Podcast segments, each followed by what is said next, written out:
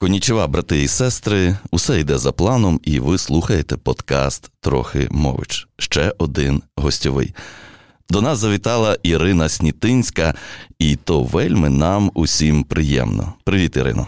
Привіт, Сергію. Що ти зазвичай пишеш про себе в біо чи в ебаут у соціальних мережах? У кожної жінки є родзинка, а в мене агрус. Це я так писала в час до Великої війни. Зараз в мене написано, що в мирному житті я тренерка з ораторської майстерності, а на війні зв'язкова. Але якщо говорити про мою професію або чим я займаюся кожного дня, то я є засновниця тренінгової компанії Агрус Практика Слова і засновниця багатьох інших класних соціальних, культурних, освітніх проєктів.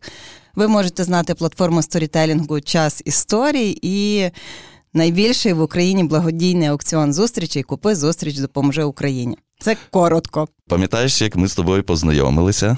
Так, це було дуже давно, але в мене пам'ять добра. Це був 96-й рік. Ми з тобою раніше, раніше. Це був напевно А, 94-й. Так, так, Це був так. 94-й рік. Ми були студентами першого курсу Львівського національного тоді ще інституту. та і державного тоді ще інституту. Навчалися в паралельних групах і бачилися з тобою в перервах біля фонтану. Я пам'ятаю, як я в парку годувала тебе канапками, які робила мені мама з помідорами. Так, і я ті канапки також пам'ятаю, бо канапки це було наше все. Так, і оскільки ти був хлопець з Луцька, то на Та дні чому народження... я з Луцька і лишився?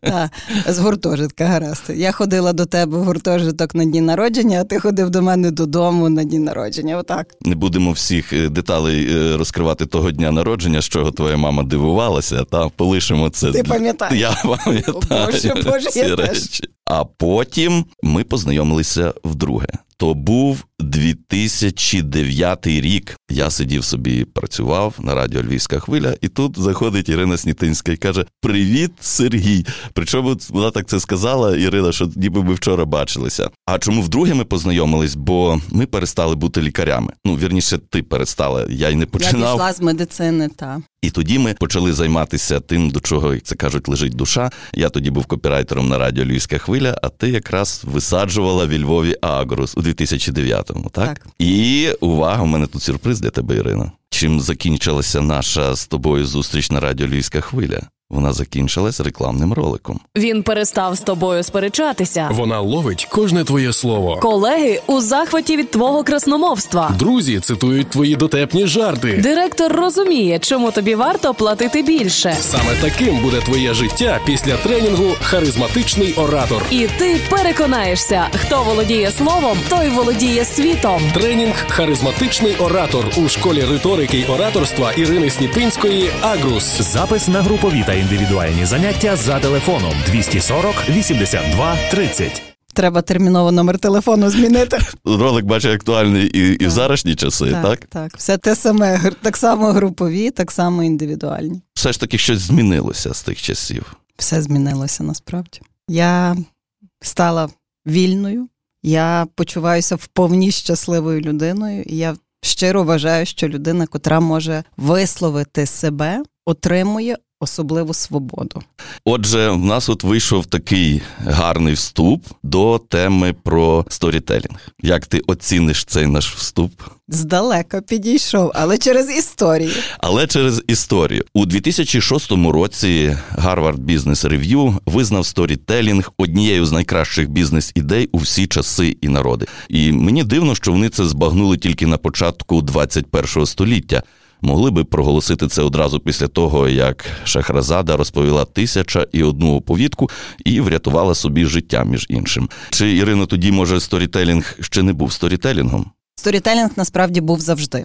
Є така ідея, що людство як таке з'явилося 2 мільйони років тому, але мовлення з'явилося 50-100 тисяч років тому. І від моменту, відколи люди з'явилися і почали розмовляти, вони виживали в основному за рахунок своїх фізичних даних: швидкості, спритності, зору, гострого. Але як тільки люди почали розмовляти, людство зробило такий квантовий стрибок, тому що вони почали ділитися інформацією, розповідаючи власні історії. Тобто найперше, що з'явилося, це історії. Вони завжди були, вони завжди будуть. Історії як події нашого життя. З нами щось трапляється, і це вже історія. Так я взагалі вважаю, що в нас немає нічого іншого, крім наших історій. Я коли цим прониклася і надихнулася, мене це дуже прийняло. Давай ми спробуємо ще в двох словах сказати, що таке сторітелінг, бо ну всі це слово знають, але всі його по-різному розуміють. От я так погуглив перед тим. Е, сторітелінг це мистецтво передачі повідомлення або розповіді за допомогою слів та візуальних елементів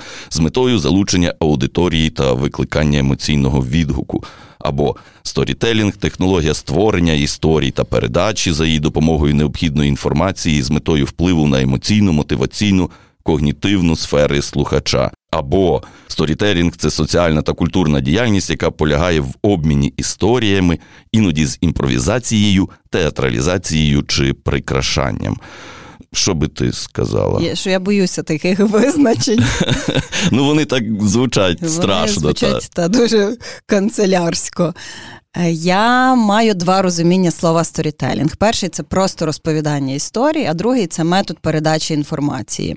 Особливий метод. От Говорять, що наче в нас є ні, точно у нас є дві півкулі, кожна з яких наче відповідає за якусь іншу інформацію. Якщо ви бачили картинку, як зображають головний мозок людини, то ліва півкуля там квадратно-гніздова будова, люди в офісах працюють. Ну це нам, наче натякають, що ліва півкуля відповідає за логіку. Право зображають квіточки, ростуть, барви розливаються, наче про те, що права півкуля відповідає за творчість, за образи, за історії, за асоціації. І були проведені дослідження, звісно ж, Стенфордським університетом, що людина в короткотерміновій пам'яті в один момент може утримати не більше ніж 3-5 одиниць інформації і оперувати ним. Тобто ліва півкуля в один момент може оперувати не більше ніж трьома-п'ятьма одиницями інформації. Але були проведені інші дослідження дядьком, який називається Тоні Б'юзан, який складає mind, який навчив привніс цю технологію. Ну він крутяцький дядько. Mind map я так люблю. Що... Фантастично. Так, все його життя було присвячене тому, щоб зробити мозок суперпотужною машиною. Він придумав метод систематизування інформації, який називається mind mapping або українською карти розуму, інтелект карти по різному це називають. І е, він проводив в 70-х роках минулого століття дослідження. Друзі, уявіть собі відразу, що ви берете участь в цьому експерименті. Отже, в залі сидить тисяча людей. На екран виводяться величезні картинки, фотографії. Ну я до прикладу скажу там човен на воді хитається, очерет шумить. Наприклад, це одна картинка. І от ви сидите і кожну картинку дивитеся по 5 секунд. Вони виразні, зрозумілі. Ви щось таке схоже бачили. І тих картинок, наприклад, проклікало тисяча штук. В його експериментах було дуже по-різному. Були експерименти, де було більше, менше, навіть 10 тисяч картинок.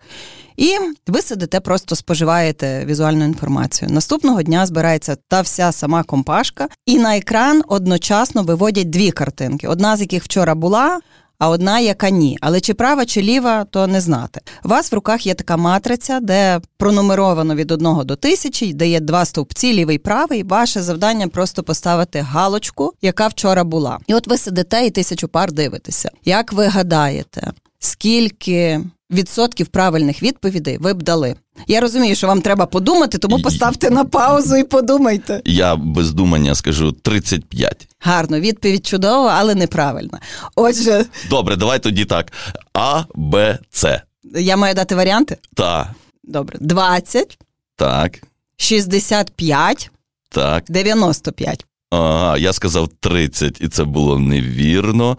Ну тоді я піднімлю ставки до 65. Добре, але теж неправильно. Правильні відповіді 85-95% правильних відповідей завжди давали всі люди, котрі брали участь в цьому експерименті. Е, неважливо, якого віку вони були статі, скільки книжок вони прочитали і хто вони були за професією. Отож, про що нам свідчать результати цього експерименту? Що ми здатні запам'ятовувати просто неймовірну кількість образів тому що картинка це образ, візуальний образ. Історія це теж образ, і тому люди запам'ятовують історії. Люди наших слів не пам'ятають. Вони пам'ятають, як вони почувалися, а почуваються вони дуже круто, коли вони слухають історії, і коли мають цей образ, і коли мають цей образ. Так. і є пояснення, чому вони почуваються в особливий спосіб, слухаючи історії. Тому що коли хтось розказує історію, в нас виділяється окситоцин, і відповідно людина, котра говорить ту історію, здається нам ближчою і ріднішою. І ми проживаємо її історію. Якщо там образи класно складені, стається така магія, за яку я обожнюю історії. Ми ніби заходимо в історію людини і проживаємо її життя. Оце фантастика. Ну і за окситоцин це такий головний гормон, який дає зв'язок дитини і матері. Так, правильно так, ж? все правильно. Але хіба ми не вміємо розповідати історії? От прийшла дитина зі школи, і давай нам розповідати там було те, було все. Інколи ми навіть запитуємо неї. Марічко, розкажи, а що було в школі? То це найкращий варіант. Чи, наприклад, там зустрічаємося з давніми друзями і починаємо розповідати про своє життя, а я там того досягнув, чи, наприклад, е, якийсь випадок життя. Ну, хіба це не є влаштовано в нас? Відрухово чи інтуїтивно ми вміємо розказувати, але я так скажу: ми і вміємо, і не вміємо. Чому я так говорю? Тому що якщо ми кажемо Сергію, я тобі таке розповім, то в цьому місці переважно є історія, і люди інтуїтивно розуміють і структуру цієї історії, і в який спосіб її розказувати. Особливо, коли це плітки ще якісь. А так. Але коли, наприклад, от зараз готується проект Час історій, 23 березня в нас подія, і я працюю зі спікерами. Я моя місія в цьому проекті допомогти їм ту історію зібрати докупи і комфортно почуватися на сцені. За час існування проєкту я підготувала вже майже дві сотні спікерів тобто їхніх історій. З того, що я бачила, можливо, до десяти людей могли розказати історію. І це не те, що вони не є добрими спікерами. Це насправді часто є люди, які класно навіть говорять, але коли треба на замовлення розказати історію, люди починають е, якісь мотивувальні спічі говорити, або перераховувати мені факти, або е, включається якийсь офіціоз там та, чи як. Та, та, або навпаки, ступор. От коли кажуть, а ну пожартуй зараз, розкажи анекдот. Ти ж такі анекдоти знаєш класні. Тут люди. Е... Та ми з тобою, до речі, вчилися гумору маємо тут говорити. Є ще така ситуація в тренінгу зі сторітелінгу. Я постійно бачу одне і те саме. На початку треба назбирати якийсь перелік історій, щоб ми могли з чимось працювати впродовж навчання. Я прошу людей, напишіть собі в кількох словах. Про якісь історії, які з вами в житті траплялися. І я чую одне і те ж. У мене є друг Вася, наприклад, в якого в житті була ну така історія, а в мене нічого. І от люди не навчені помічати історії, відповідно, вони тому їх і не розповідають. Ага, це цікаво. А ще розкажи, як сторітелінг є корисним для нас в повсякденному житті? Ну бо може так скластися враження, що от цей сторітелінг або тільки для розваг, або там якусь казку на ніч е, розповісти, і може на ходу навіть придумати для дитини, чи просто там історію вплів в тост на весіллі, або люди думають, що це тільки для якихось особливих керівників, для топ-менеджерів там в бізнесі. Насправді немає людини, якій би не був потрібен сторітелінг сторітелінг і для спікерів, і для керівників, і для копірайтерів, і для вчителів, і для креативників, і для просто людей, які де-небудь говорять. Фактично, якби ти сказав мені, Іро, от скажи, будь ласка, яку одну єдину навичку з ораторської майстерності мені вартувало би опанувати? Я б сказала Сергію, тобі і всім насправді людям, що якщо би я мала виокремити єдину, я б сказала, навчіться розказувати історії, тому що всюди будете тим послуговуватися. Не знаєте, що сьогодні написати в соціальній мережі? Розкажіть історію. Хочете когось навчити? Розкажіть історію людини, яка перед тим працювала, наприклад, на цій посаді. Або, врешті, передати досвід. Ти ж це проходив так, і мав ці так, історії, так. які траплялися. Було ось так, так. Якщо, наприклад, е, не знаєш, що почати свій виступ в зачині, розкажи історію. Хочеш похвалитися своїм продуктом, розкажи історію щасливого клієнта, та який користується цим продуктом. Просто напевно запас таких історій треба мати, але ми його не маємо, бо ми цього не помічаємо. А не помічаємо, бо думаємо, що ми не здатні розповісти історії. А ще є такий міф, що є люди переконані, що от для розповідання історій потрібен особливий талант, що це ніби для обраних, і відповідно люди кремпуються. Я знаю, що це міф. От і давай ми цей міф замінимо на щось хороше. Приготуйтеся, брати і сестри. Зараз буде магія. Ірина Снітинська збільшить вашу віру в себе на два пункти. Добре, я вам зараз розкажу дуже просту вправу, як навчитися помічати історії. Я її придумала саме для тих людей, які кажуть, що в моєму житті історії не відбувається. Потрібно взяти сьогоднішній день, аркуш паперу, звичайно, і виписати одним реченням п'ять подій, які з вами сьогодні відбувалося. Подія це будь-що, що ви робили. Давайте я вам свій день візьму. У мене була сьогодні англійська, і я себе зловила на тому, що я товкмачу вже я німецьку вчила, якщо ти пригадуєш, та але в дорослому житті я вже маю якийсь там п'ятий підхід до вивчення англійської. Ну, німецька набагато простіше. Як бачу, бачу, так і читаю. Я натюрліш Volkswagen Golf. Та, Та. та, Гросгльокнер Гох Альпенштрасе. Та, ще якісь в мене трошки спогади лишилися, але мало. Отож, береш сьогоднішній день, записуєш п'ять подій. Наприклад, пив каву, дивився в вікно. Друге, це я про себе дивилася в вікно. Друге, в мене була англійська, і я вчила порівняння різницю між present simple і present continuous. Після англійської ти приїхала і записала подкаст. Записала подкаст. Ще сьогодні в мене були репетиції до часу історії, і давай ще щось. Е, Як я залишила, їхала до тебе сюди, і з офісу в мене, звичайно, завжди все хвилина в хвилину. Як я з офісу їхала сюди до тебе, лишала машину під хатою, влітала в трамвай і так далі.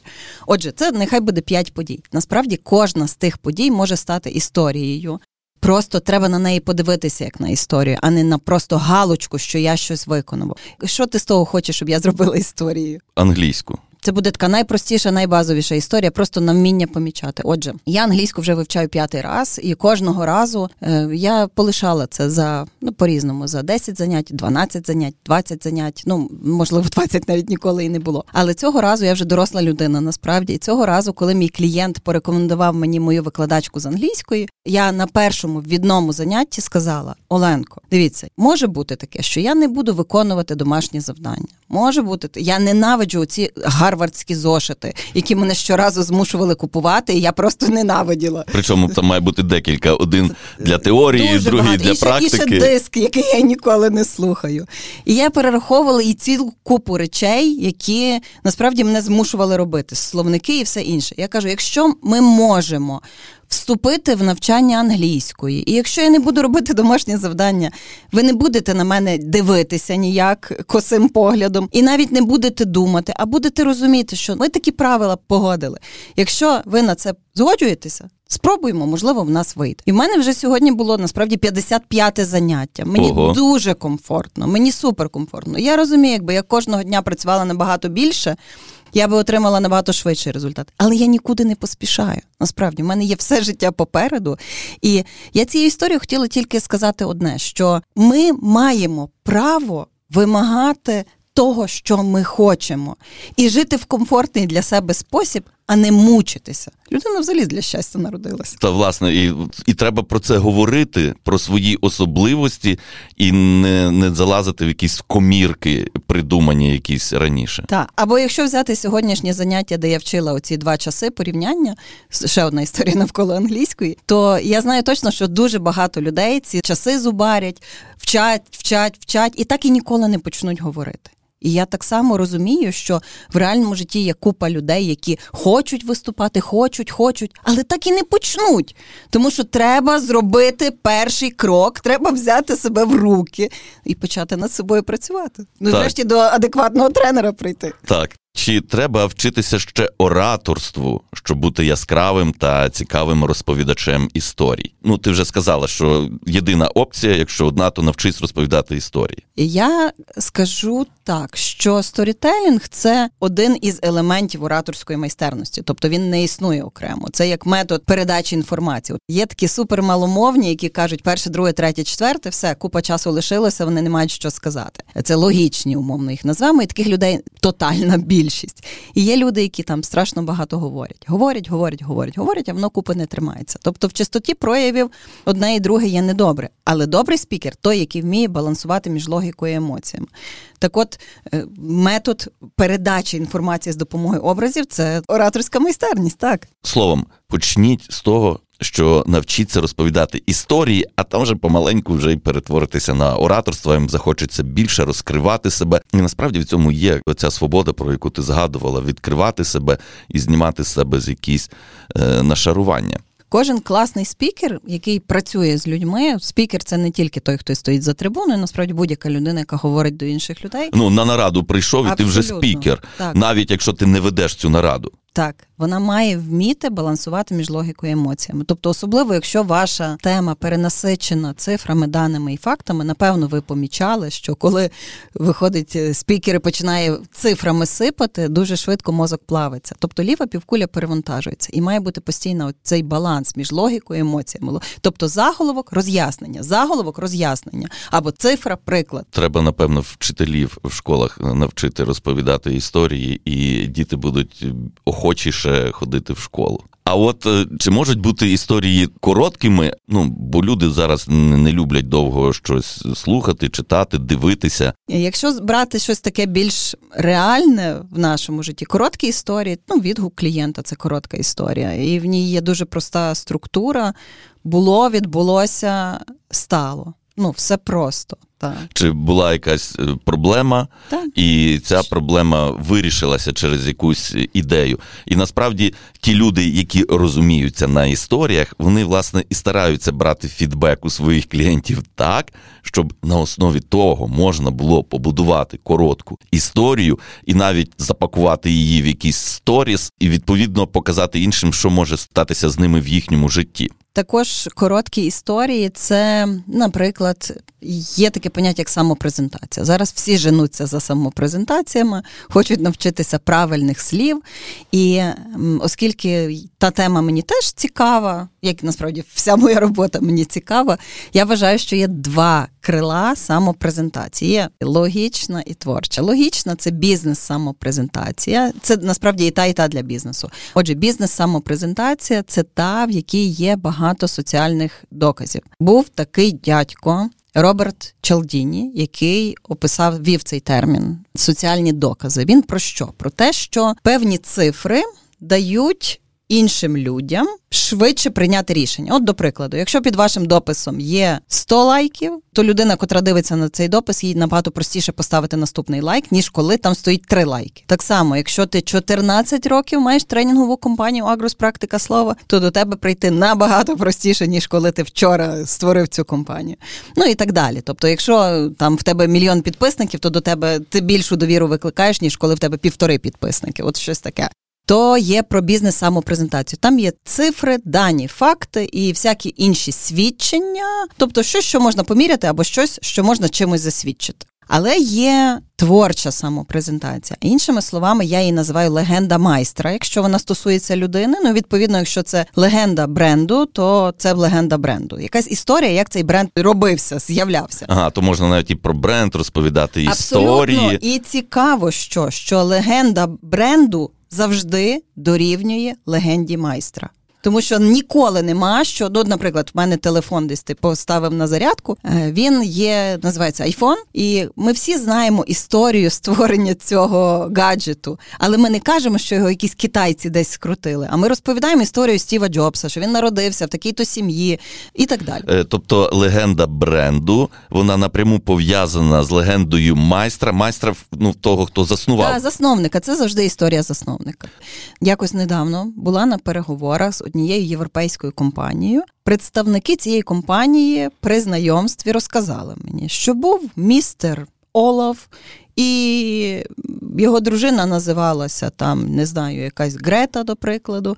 І розказали про те, як вони познайомилися, що з ними далі відбувалося. Це мені розповідали на абсолютно серйозній тусовці і представляли як історію компанії. Тобто розповідали насамперед історію тих людей, хто це створив. Мене це насправді теж прийняло.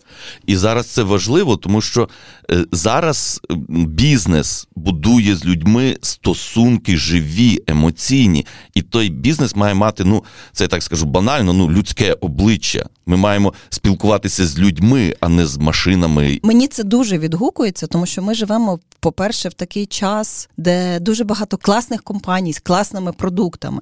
І якщо поставити там, я не знаю, 20 різних компаній, до кого піде твій клієнт?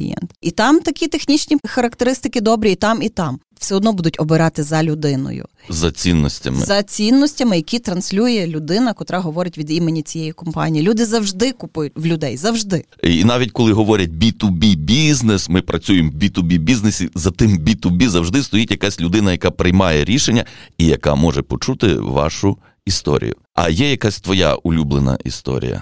Я можу розповісти свою легенду майстра. Давай. Це як я заснувала Агрос, як я стала тренеркою. Все почалося з того, що я закінчила медичний університет і пішла в інтернатуру на кафедру акушерства та гінекології. І вже з 2000 року я навчала студентів. Насправді в моєму житті все було добре, я дуже комфортно почувалася зі студентами, але якщо мені треба було встати перед незнайомими людьми, перед більшою кількістю людей, виступити на конференції або навіть на кафедральних зборах, я перетворювалася на якусь зовсім іншу людину. Тобто я страшенно хвилювалася. І в 2004-му настав той день, який називається захист дисертаційної роботи. Я розуміла, що цей день настане, бо я 4 роки працювала над роботою, але моя свідомість відмовлялася в це вірити, бо я я, я дуже хвилювалася, я дуже боялася цього дня. День до захисту я вже не спала. І останню ніч я взагалі не спала. Я просто лежала і цілу ніч слухала, як моє серце гупає в пружинах матраца. Коли я вийшла за трибуну, подивилася на президію, подивилася на людей в залі і зрозуміла, що в моїй голові є одна єдина думка: Іро, було би добре втратити свідомість. Але я розуміла, що мене піднімуть, поставлять і змусять говорити. Тож я сама якось зібралася докупи і за 20 хвилин все сказала. Це був насправді найгірший день мого життя, тому що я, ну щоб ти зрозумів, як я хвилювалася, я настільки заклякла, що я не я взагалі не могла рухатися. У мене язик прилипав до піднебіння, в вухах шуміло, навколо мене літали такі зелені мухи. Що ти пам'ятаєш з неврології, це називається скотоми. Ну, Я настільки сильно перехвилювалася, що мене просто боліло все тіло. І в той день це був справді найгірший день мого життя. Я собі сказала, що я мушу з тим щонебудь зробити. Я просто точно вважала, що є люди, які вільно почуваються, і це ну так на них зійшло. А я ну я інша, так. І тому я мушу з тим щось сама зробити.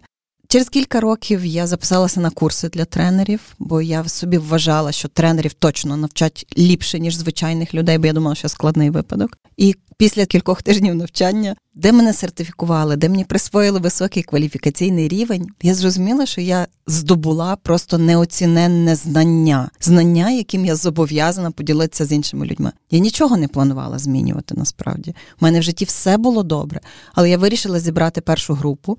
І коли я з першою групою попрацювала, я не знала, як це робилося. Я щось їм говорила, а їм відразу все вдавалося. Тобто, це було якесь чудо. Просто це сходило якось згори, і воно само ставалося. Я пережила настільки сильні круті емоції. Що я жінка гаряча, пішла з медицини, звільнилася, і я не знала, куди я йду. Я не знала, чи це комусь потрібно. Я не знала, чи мені вдасться. Я не знала, чи це моє. Але сьогодні, через 14 років, я собі кажу дякую за свою велику сміливість, за те, що я не побоялася, така абсолютно домашня кафедральна дитина. Я тішуся, що я в дорослому віці, бо мені майже 30 тоді було, що я пішла з медицини.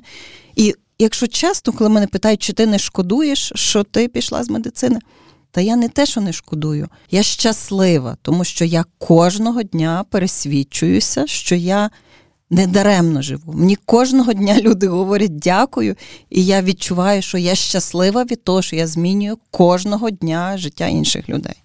Супер історія. Mm. І ти заваж, як вона лягла в концепцію всього нашого подкасту. Тобто, наприкінці, ми знову повернулися на початок на 2009 рік. Можете тоді ще раз прослухати з самого початку наш подкаст, бо він дуже корисний. Підведемо трохи підсумків. Сторітелінг це круто. Так. Щонайменше навчіться розповідати історії, і буде вам щастя. Велике. І де навчитися? Ну, це відповідь зрозуміла в Агрусі.